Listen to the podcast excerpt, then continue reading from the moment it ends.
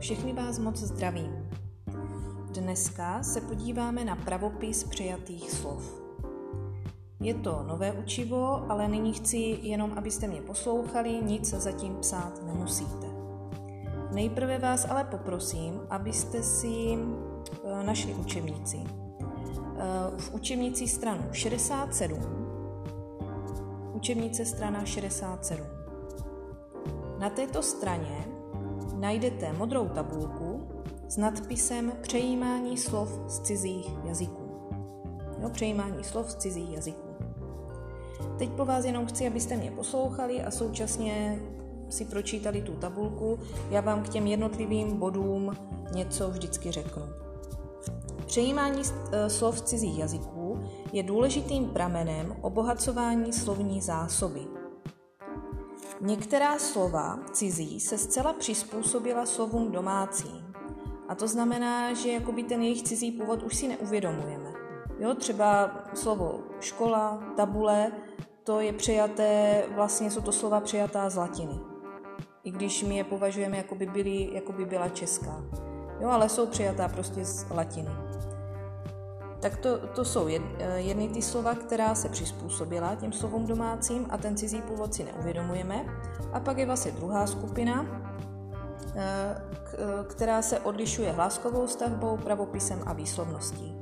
A příkladem může být třeba slovo interview. Jo, určitě sami víte, že se nebude asi psát stejně, jak ho slyšíte. No a u některých slov můžou být oba dva tvary, jak je třeba slovo judo, že můžete psát dž, ale píše se to z jo.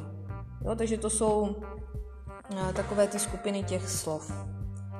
Jinak slova se přejímala z různých jazyků, jo, je to z latiny, z řečtiny, z angličtiny, z polštiny, to nebudeme všechno vyjmenovávat. Eh, potom existují ještě slova mezinárodní, no a to jsou přijatá slova, která nacházíme i v jiných jazycích.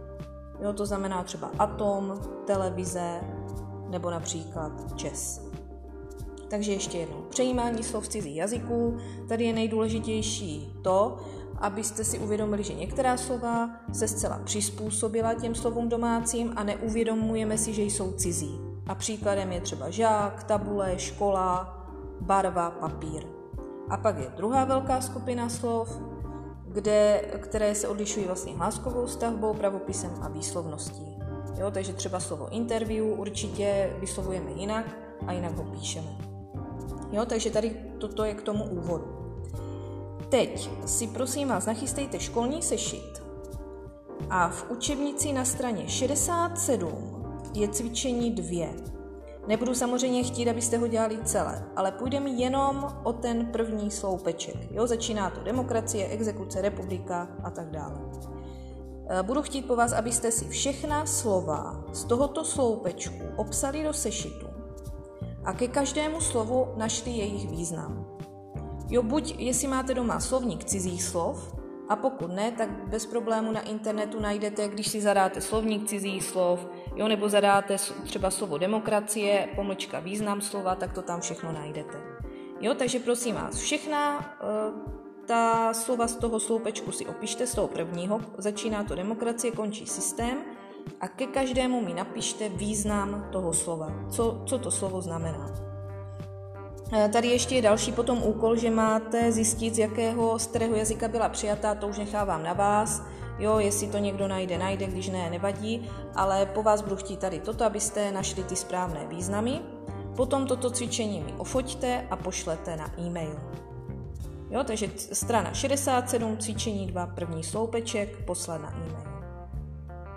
Tak to by pro dnešek bylo všechno a děkuji vám za poslech. Mějte se hezky.